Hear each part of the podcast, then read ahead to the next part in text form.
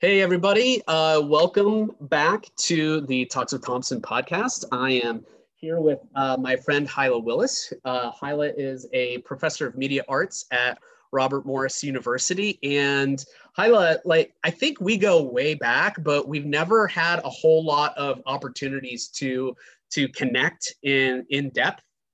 Uh, we're like in the Yeah. same circles. We were in the AIGA circle together, and you know, Yeah, I think Um, that's where we first encountered you. It might even have been when you were still a student, possibly. Like I kind of remember you maybe you were with the La Roche and the AIGA, and we definitely were at some um, meetings together. But I'm excited to be a, a guest on the podcast because I think it's so cool that you're doing this.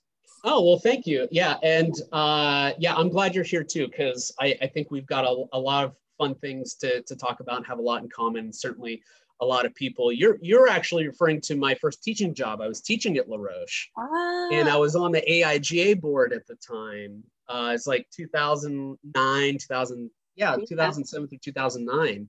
And that's that's where we had, uh, I think, originally met each other.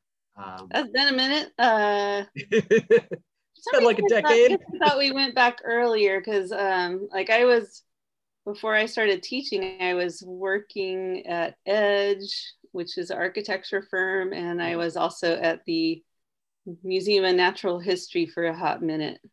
okay. so, I will trust your memory on this, not mine.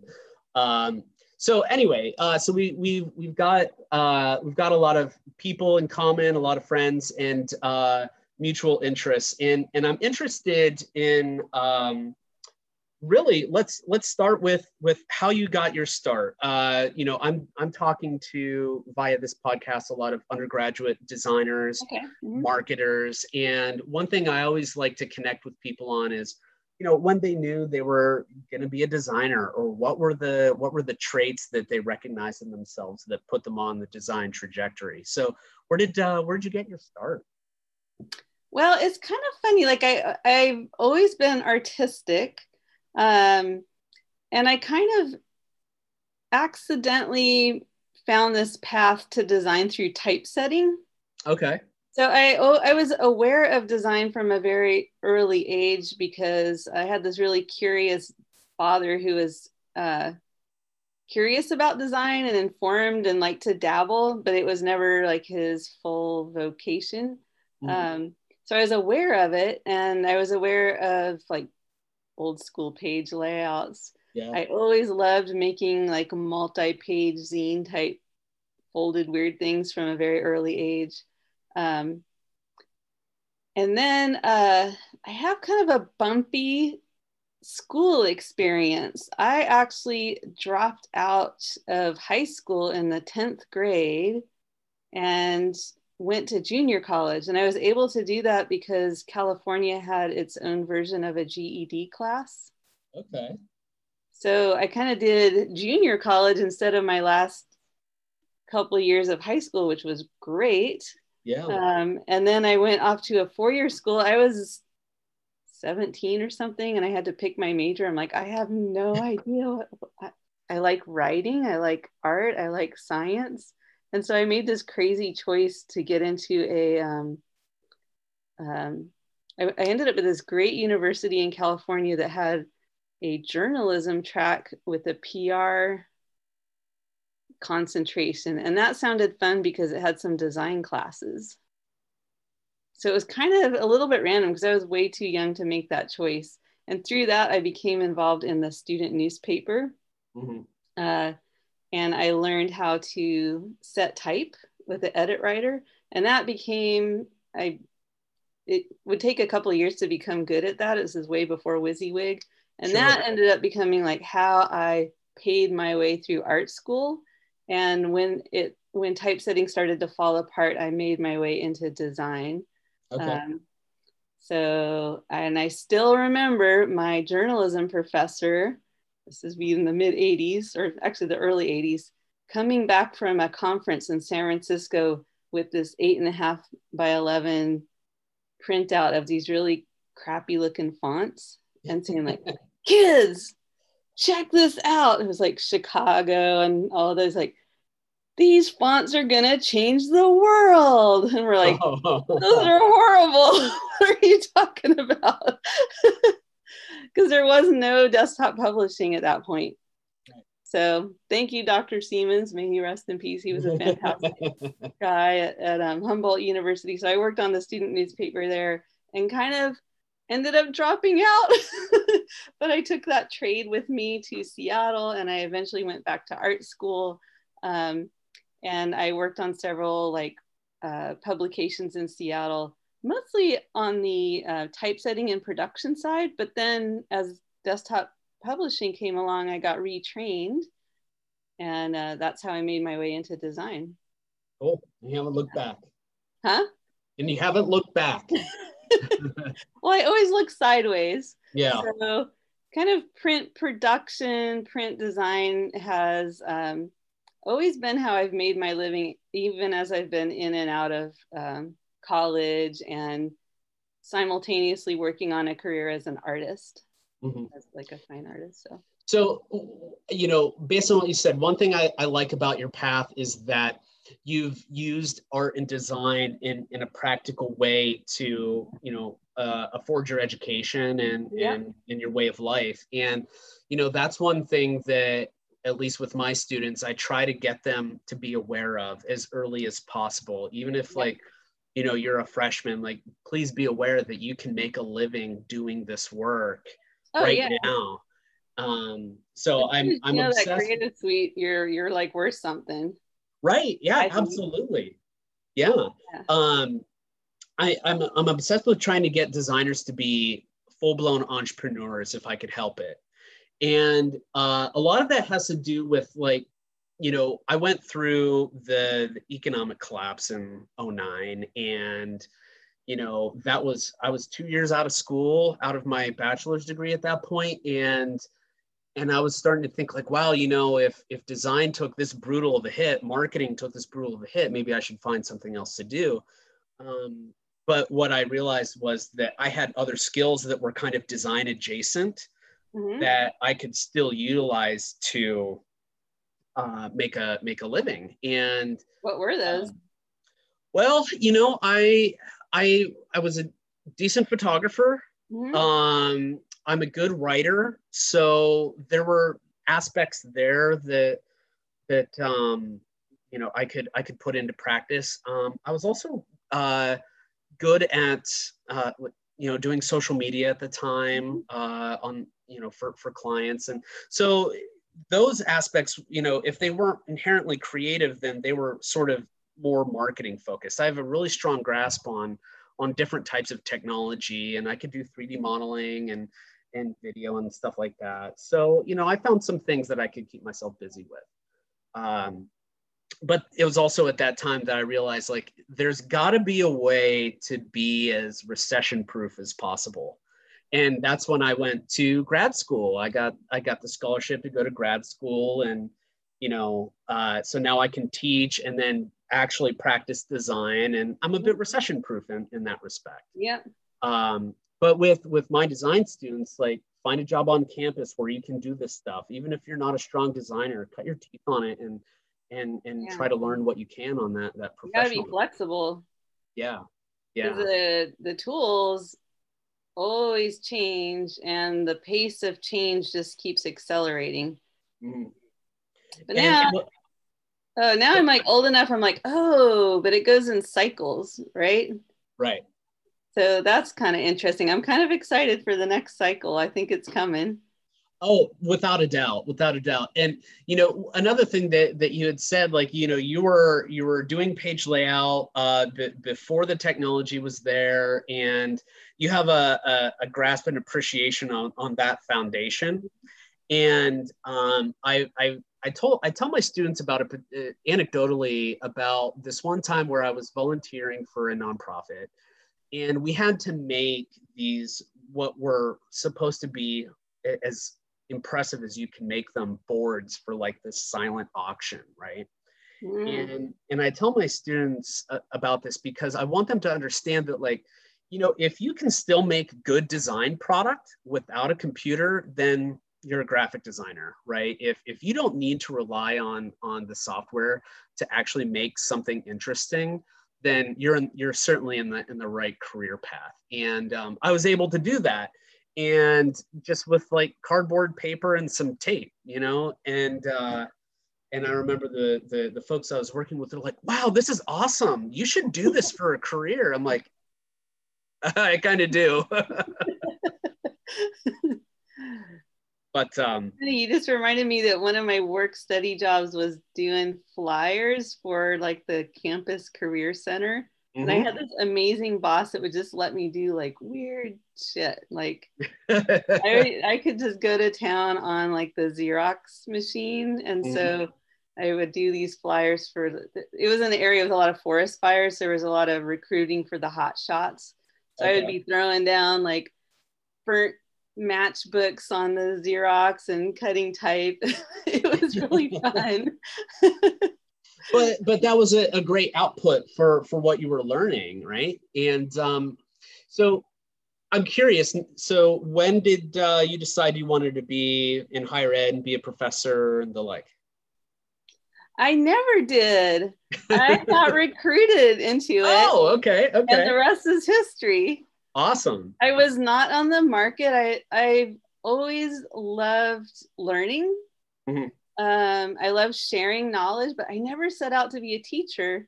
Um, but it so happened that uh, there was a position at RMU. It was openly advertised, but someone was like, "You need to apply for this. You need to," and I'm like, "Well, I'm really, I'm not really looking." And at the time, it kind of seemed like I could do a little bit of both.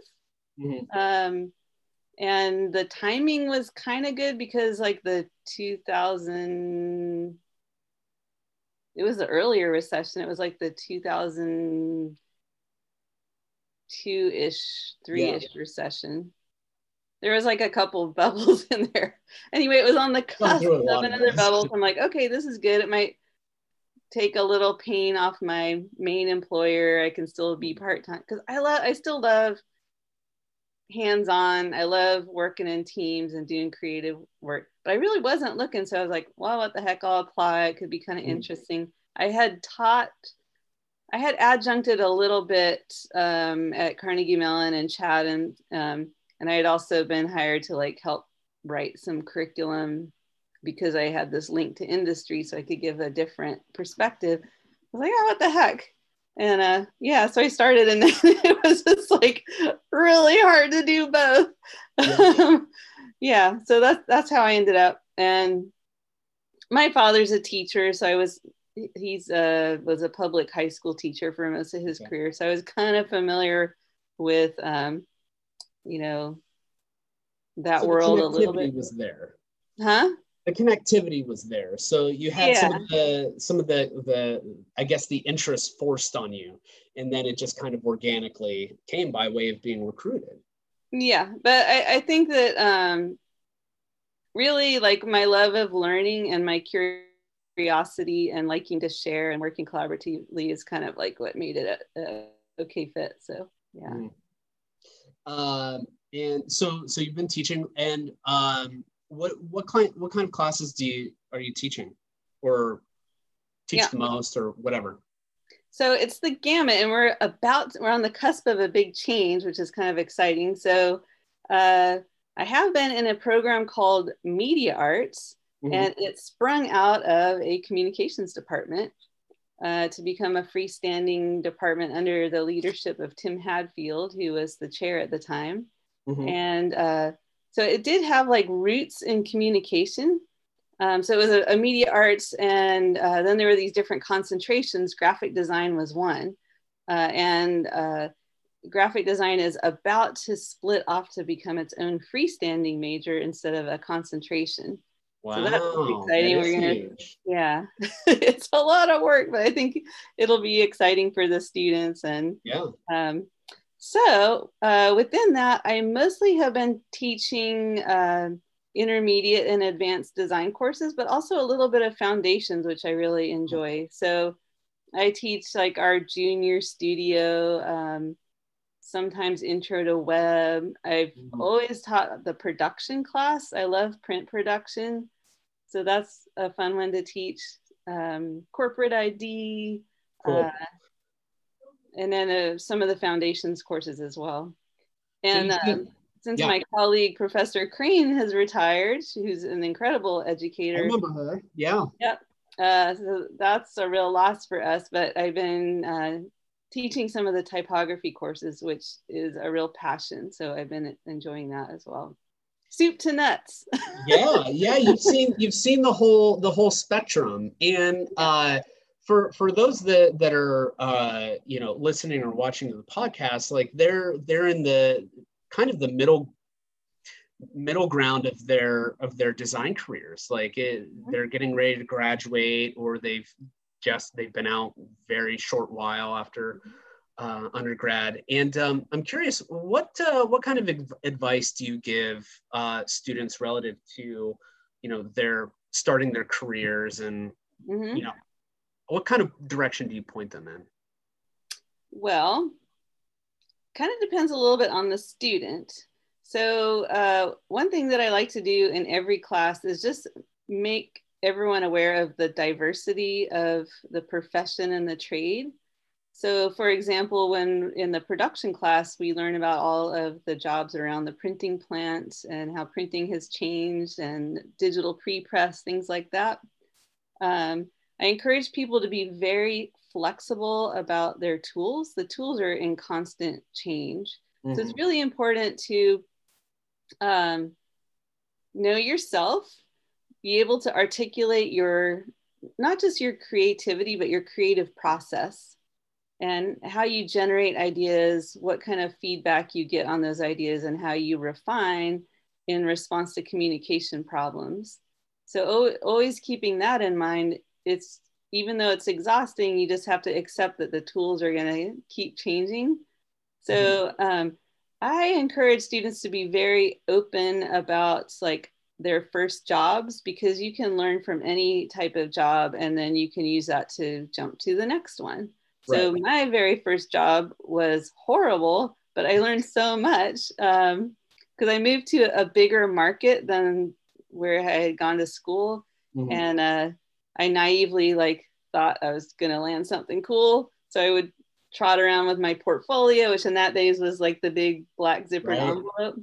And uh, I just like I was a little clueless. I didn't know I was up against like these good. Sc- I just didn't have that kind of transitional mentorship. But right. I did land a job at a little printing company where I was kind of autonomous in terms of design. And it was a horrible job, but I learned so much about what happens to your designs when they got to get put on a printing press. Mm-hmm.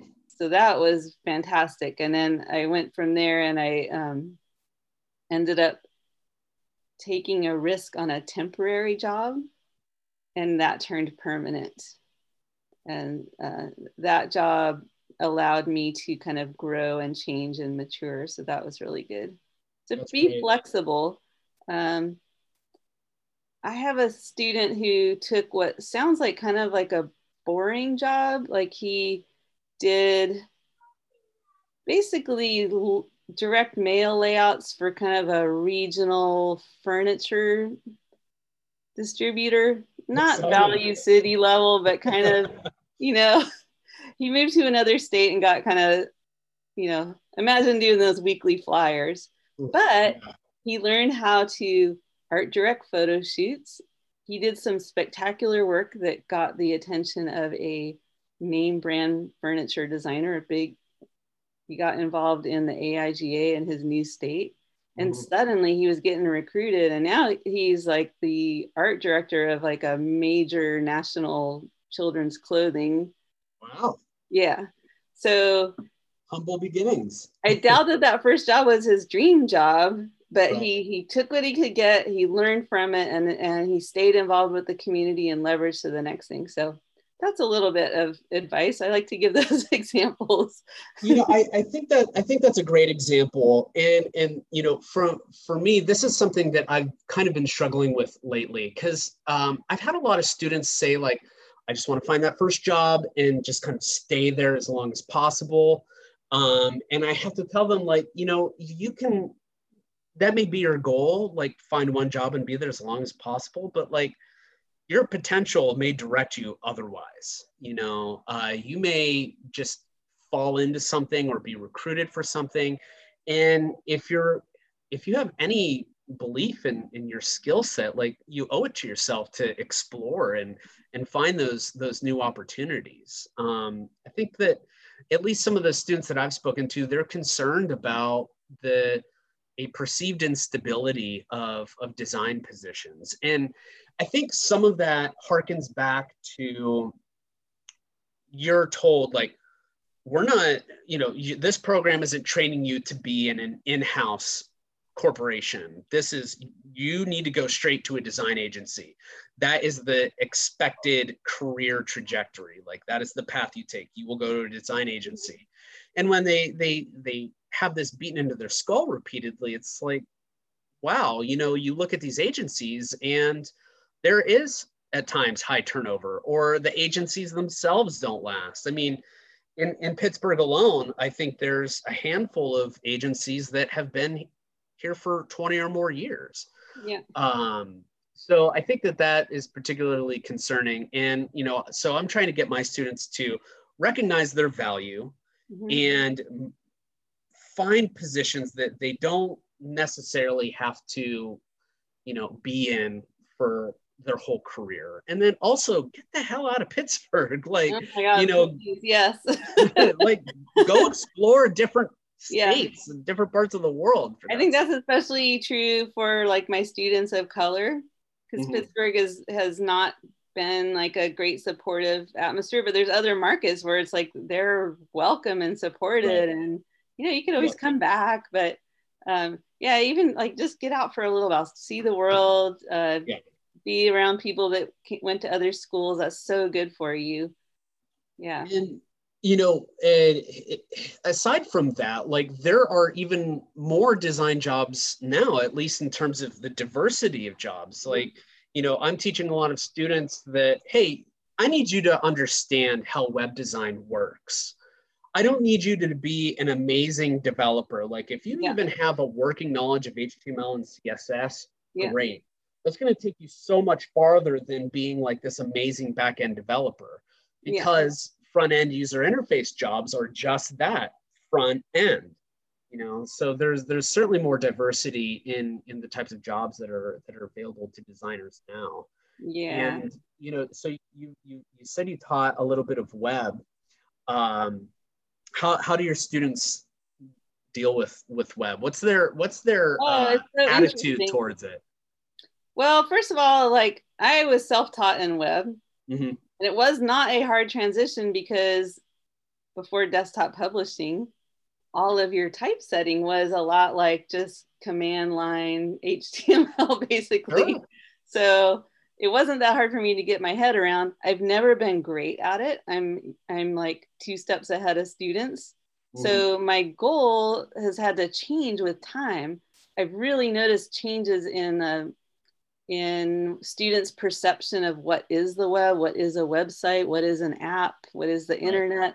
So it's interesting because we're always having to adapt. So my attitude, uh, which probably needs a refresh because it just changes so fast. It's incredible. So my my current approach is I want all the students to have a basic familiarity with how a website works and that does in, include learning some HTML and CSS and maybe like editing a little bit of JavaScript. Um, yeah. Being able to compress images appropriately.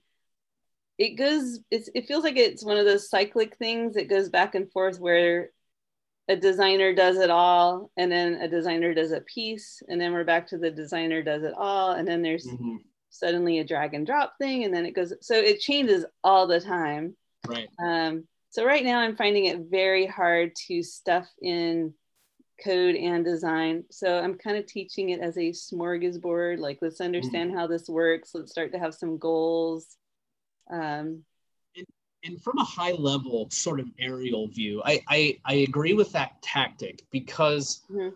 i'm finding that and and i know you you'll likely agree with this that the the more software the that is easier to use that is drag and drop the more democratized it becomes the more people are are practicing design even if they're not trained designers right and yeah. in some respects that forces the designers our students to learn more skills than just design ones so when I, one of the things that i go over with my students is we look at job descriptions and a lot of job descriptions these days for graphic designers. They want these mythical unicorns that yeah. can do everything. So and, and right? And my goal is like listen you know i can't teach you everything that this job description wants because they want you to be great at social media, be great at writing, be great at SEO and email marketing, also be an amazing designer and print and interactive, all this stuff like the best that they can do is just try to be really exceptional at a couple of those things yeah. and get some experience some exposure to everything else. And show um, your show your willingness and ability to pick up new things because who knows by the time you get hired there's a new tool out. And guess what? They're not finding those unicorns because I get emails like, please help us find somebody for this unicorn role. We're willing to train with, um, for the right person. We'll take someone less experienced if they have potential. So, mm-hmm. students like apply anyway. If you're like almost qualified or if you have like most of the stuff, just throw your damn hat in the ring and uh, let let the uh, let the deciders decide because exactly. And you know a, an example of that is like so for example my job at pitt when when i interviewed it was hey this job is like 98% writing and you're a graphic designer. Why should why should i hire you? Mm-hmm. and i'm like well you know the the methodology that's used for both can eh, essentially be the same except they manifest differently and I don't remember what I said, but it was clearly successful. And then I got to the job and I realized like, you know, most of the stuff that you're producing is it actually needs to be a graphic or design mm-hmm. work product, not writing. The only reason it was writing was because the guy that I replaced was a journalist. Ah, mm-hmm. and I'm walking into an advertising position essentially. Mm-hmm. So I'm like, no, we're going to switch the paradigm. Mm-hmm. And now it's all graphic. And we've seen this huge uptick in interactivity. So I, I have to tell my students too, like, you know, these unicorn positions, they say they want one thing. And then if they hire you, they're going to realize that what they needed or what they wanted is not what they needed yeah and, sometimes they might not know because they yeah. lost or you know their creative team's growing or they realize they need one but it might not be like their area of maturity. Right. So. yeah. Yeah it, it's not it's not always going the intent does not always match the practical um, you know reality of, of the job. So you know get a little bit of experience in a, in a variety of things. Just know maybe a little a bit enough to be dangerous right and, and, and also be polite and humble about what you do know and don't know yeah exactly it's pretty easy yeah. to step on people's toes oh but for i want sure. to ask you your thoughts on on a related topic which is the proliferation of like pretty kick-ass templates like almost anyone now can grab a smartphone and do like a decent looking flyer mm-hmm. but so I'd like to just know what your thoughts on like the proliferation of like easy access stock fonts, templates, and what are we telling design students in relation to that these days? I think it's important.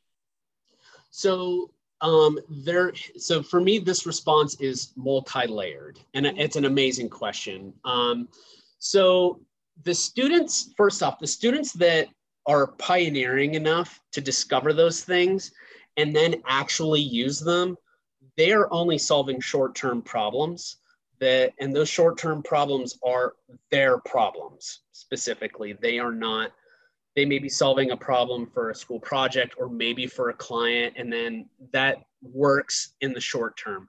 But in the long term, it's not sustainable because essentially you know, we need to be able to create the things that our clients need. And that's not always going to be available in a stock graphic. However, um, I consider stock material to be akin to software in the sense that you use the right tool for the right situation. So, for example, um, I'm doing a project now where it's not exciting at all. It's straight production work. Mm-hmm. And even there is a difference. There's that full on creative work, and then there's production work. Yeah. Production work is, you know, for those listening, production work is basically you're you're putting things together that have already been created. You're just modifying them differently. So um, I'm working on PowerPoint presentations, which is like the bane of my existence. but the clients need a visual language system for yeah. their PowerPoints mm-hmm. and they want to use icons. So mm. I could custom build all of these icons and go through the iterative design process on every single icon with my clients. But it's going to take four times as long and it's going to be over budget, over deadline. Yeah. yeah. And there are a million icon sets out there already. Yeah. Mm-hmm. So, from my point of view, I, I would say to them, hey, we have options here we could use some stock. If you're okay with that, I'll proceed in that direction. However, you're the client, you should feel empowered. If you want me to create those things from scratch, I can do so, but here are the circumstances. So it's the right tool for the right reasons, and then also be transparent and open with your clients about it. Yeah. Um, I don't have a, a, particular issue with using some stock mm-hmm. items. Um, in depending on who the client is, it, it's a great means to an end. Uh, do I prefer to always create my stuff? Yes, but that's just not objective reality. Um, however, I have had some students that, again, have been pioneering enough to find, you know, the iStocks, the vector stocks of the world and actually use it and then claim it as theirs. And it's just like your skill level is nowhere near the skill level it took right? to make those things. Like I'm not stupid. Like, like even the person sitting next to you knows just by looking at it that there's no way you could have made that. Like I can still see your you you and I spending enough time in Adobe Illustrator, you can just visualize the pen paths, right? Yeah. So um so right tool for the right reason. Um it's it's a crutch if you rely on it too much. Um, and unfortunately, these days, I'm finding that uh, more clients are either becoming aware of this mm-hmm. and they're using it themselves, like mm-hmm. stock materials themselves. And what they're doing really is are they damaging the design industry? Yes, by way of not using a designer to do the work. Are they hurting the discipline? It depends on the quality of the work. Mm, yeah, it depends right? on yeah. And then um, ultimately they're they're damaging their brand by by going renegade like that. So you know the the on that topic but uh, uh re- relevant to that is like utilizing sites like fiverr mm-hmm. which continue to become more and more popular. Yeah. There is good work coming out of fiverr sure, but, yeah. but the fact that it costs practically nothing is disastrous uh, for us. Yeah. And and then the the last part of that sort of equation is AI powered design. Yeah. Mm-hmm. So AI powered design can look good because the design work that's being put into the database is well designed by yeah. humans and then the AI just kind of puts it together. That's why Adobe's pushing us all so hard to the clouds because they're yeah. creeping on our design decisions. so yeah, absolutely. they they absolutely are. And you know, I don't know what our industry will look like in 20 years. It could be very AI driven. And I got to tell you like there is a it's it's like a miracle. I've been waiting for 25 years for this thing. Um, in Photoshop, they're using more AI powered tools in Photoshop now. Mm-hmm. And you know how you would have to use the pen tool to do a clipping mask and to extract a person out of mm, yeah, yeah, right. Hair is like the internship from hell. there, yeah, but the latest version of Photoshop, you hit one button and it does it all automatically and it's perfect and. It, it, takes hours out of that process and Yeah. I'm, I'm just blown away by it so like use ai for good in that context but not in the others so Well, Yeah. I think that it's a little bit of an exciting time because because of the proliferation of these tools. Mhm. Anyone and their, you know, half dead uncle can do a neat flyer, but sometimes there's there's two things. There's like a horrible mismatch of content and template. Like that's always how you can kind of tell it's like that message looks really good, but it's like it's just a wrong fit. I saw one the other day and I was just shaking my head. uh, you know, th- there was like a headline for the ad, and the template had like one word really big. Mhm. All right. So the person using the template just used whatever the middle of the sentence was. And so the result was blah, blah, blah, blah, blah, for blah, blah, blah, blah, blah. I'm like, is that the most important word of the message? I don't think so. Right.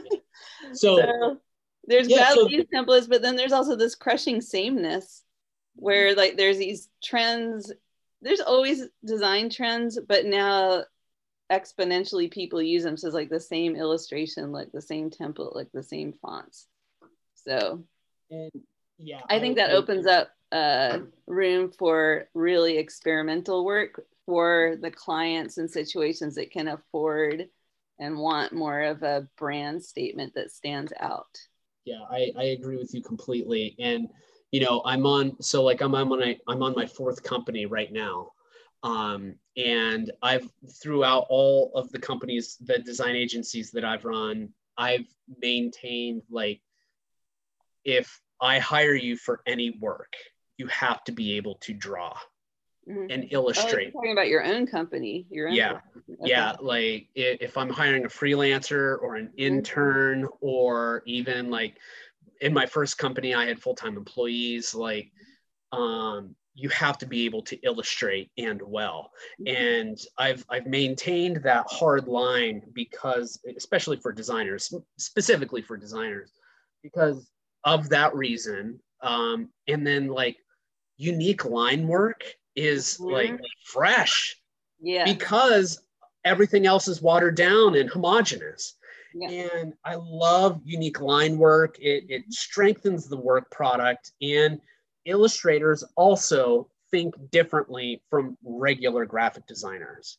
yeah. So, like, you could be a designer that can do the, the print, and let's just assume that every designer can do print well. There are variations to that. So, there are some designers that do print well, but then also do illustration really well Mhm. but they can't be website designers because they can't code. Inversely, you could be a designer that can't illustrate, but you could be really good at coding. So, like, there are these variations to that archetype that make you a bit more diff- uh, different or um, unique, I guess. And um, I've always found that, like, illustrators, they just have the most unique work in the, the most unique way of thinking about the work because it it has this different process to it. Well, you they know what I really mean? got to engage with the content. They really got to engage with the content. Yeah. And, uh, you know, think about what is being conveyed and provide sort of a pathway for interpretation. Mhm, So I think that's Absolutely. a little different than just adding on some structure and style and making it Mhm. pleasing. So, Yeah. Yeah.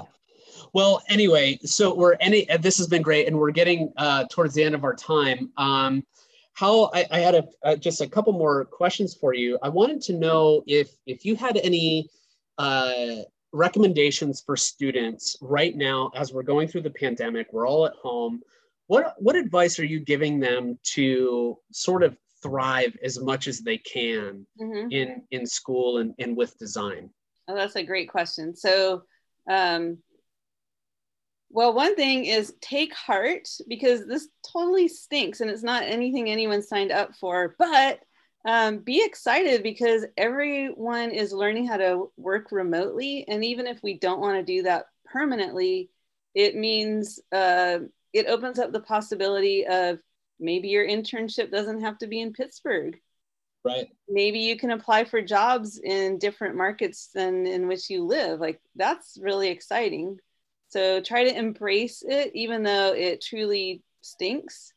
Um, and then just continue to be curious and uh, look for new and different things. I also enjoy um, reading histories. I brought two books with me that i was going to show you. Um, so yeah stay creative and it's true though that like not everyone does want to be in a job where that you have to come up with ideas and be creative 24 7 so i mm-hmm. fully support students who would rather do like a production job or pre-press like that's a totally fine career path absolutely um you know you still get to be around creative stuff um mm-hmm. but i have some like amazing creative students so i'm, I'm really hoping that they like do agency work or something. We'll, we'll see. Yeah, um, that's great advice. Um, you know, it, similarly, I've been telling students like designers don't like to read. So I've been I've been suggesting like pick up a book.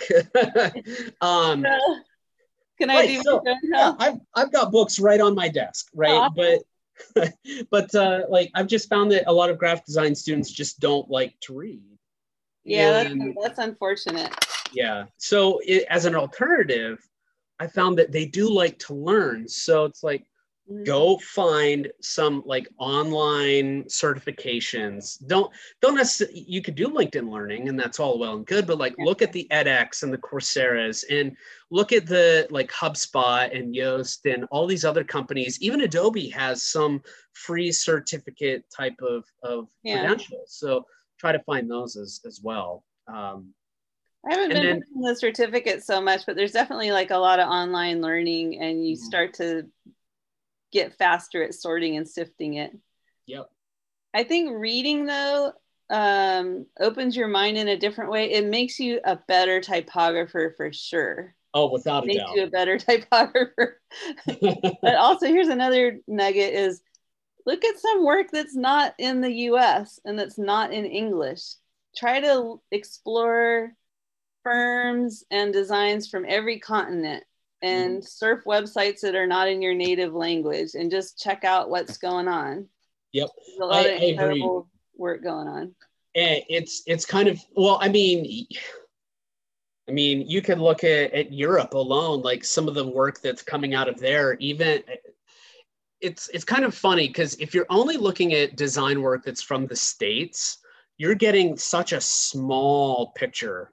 Yeah. Um, there's such amazing work coming out of like practically every country in the rest of the world um, that really it challenges it challenges you to to think about your own work and how to improve it and um, that's it's yeah. it's eye opening. I'm doing something similar with um, higher education in how uh, I'm really kind of fa- fascinated by the concept of we have to advertise education.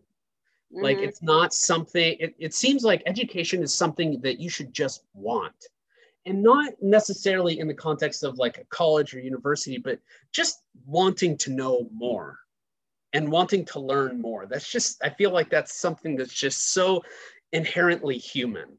And yet I struggle daily to figure out how to advertise education to mm. people that should already want it.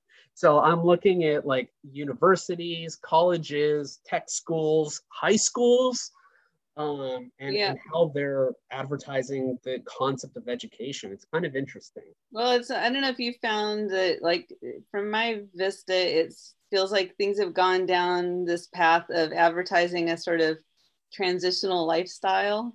Mm-hmm.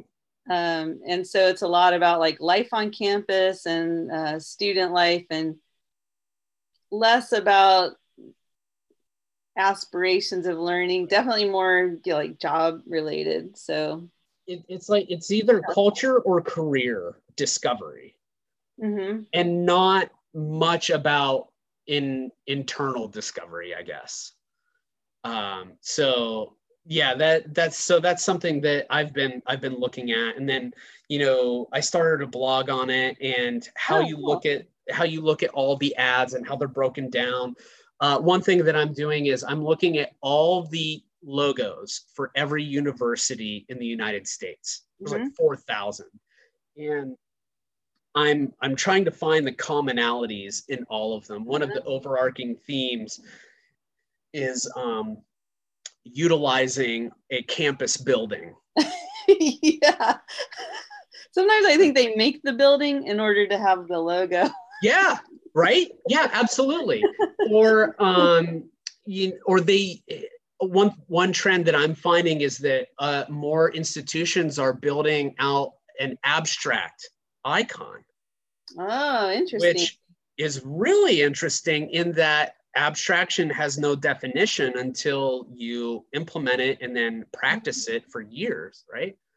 So um, I, the ones that are abstract are resonating with me, but and and I think uh, you'll appreciate this. The ones that I appreciate the most, however, are the ones that have the best type design.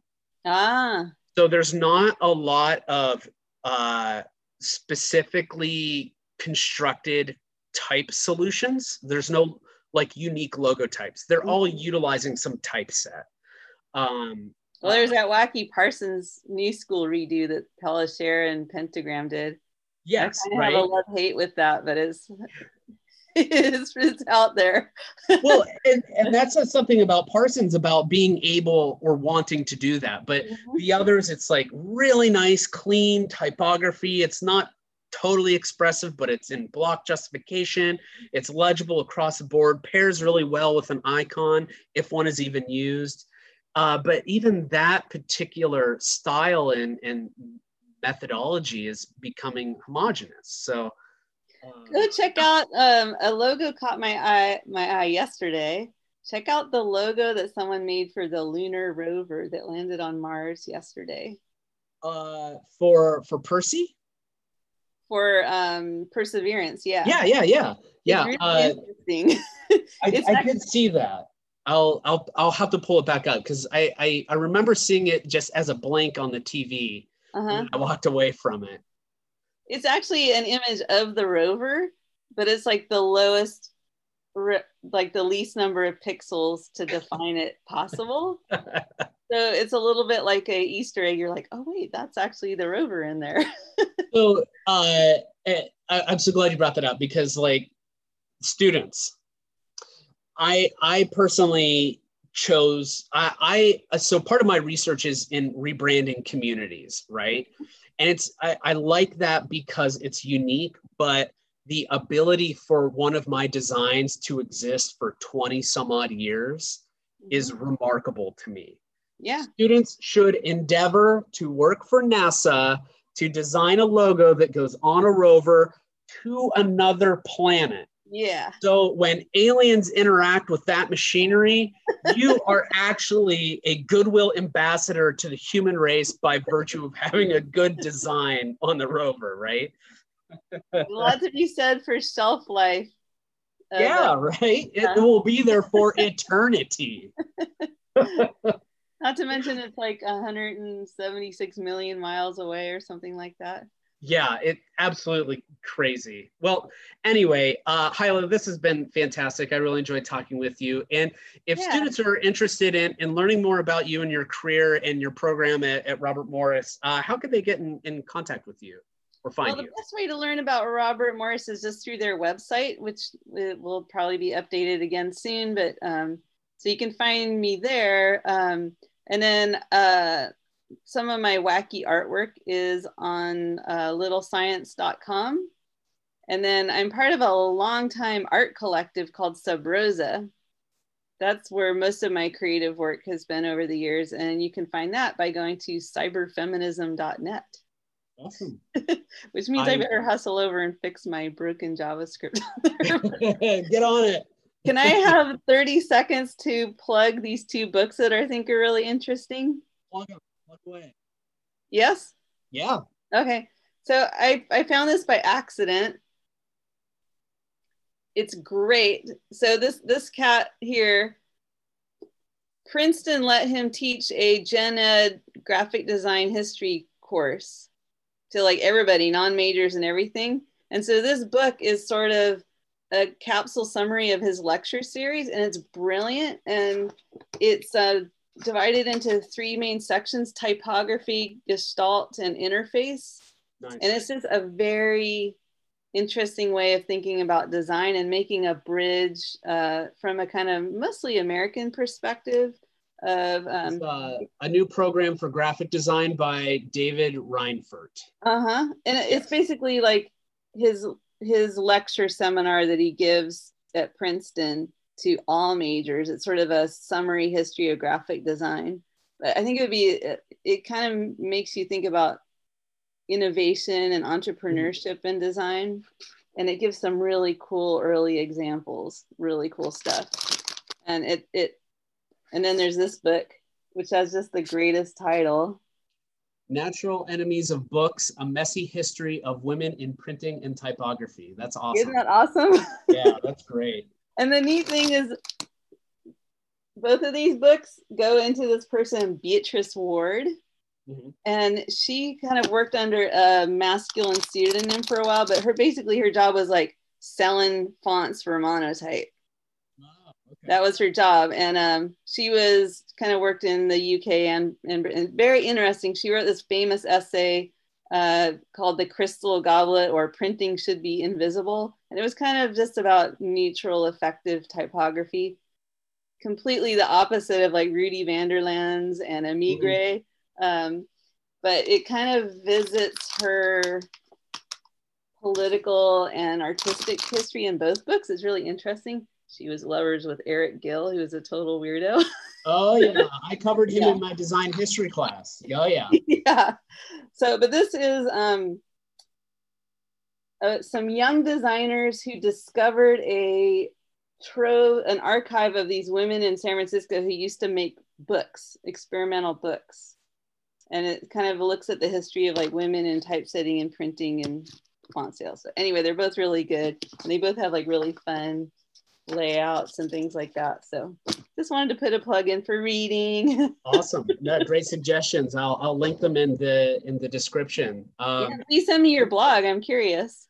I will. Yeah. Um, just go to uh, commcentered.org, C-O-M-M centered.org. Uh, I just got it started and there'll be some new posts coming out uh, in the next few weeks but mm-hmm. um, it's it so the blog itself is really intended to be celebratory like a, not mm-hmm. celebratory but positive so it's not like a design crit it's like hey these are nice things here are some of the commonalities mm-hmm. um, the the market is not necessarily graphic designers so i'm mm-hmm. actually writing for marketing people oh. So, yeah yeah but uh, anyway this was great thank you so much for your time and uh, hopefully we'll talk again soon all right thanks bye yeah.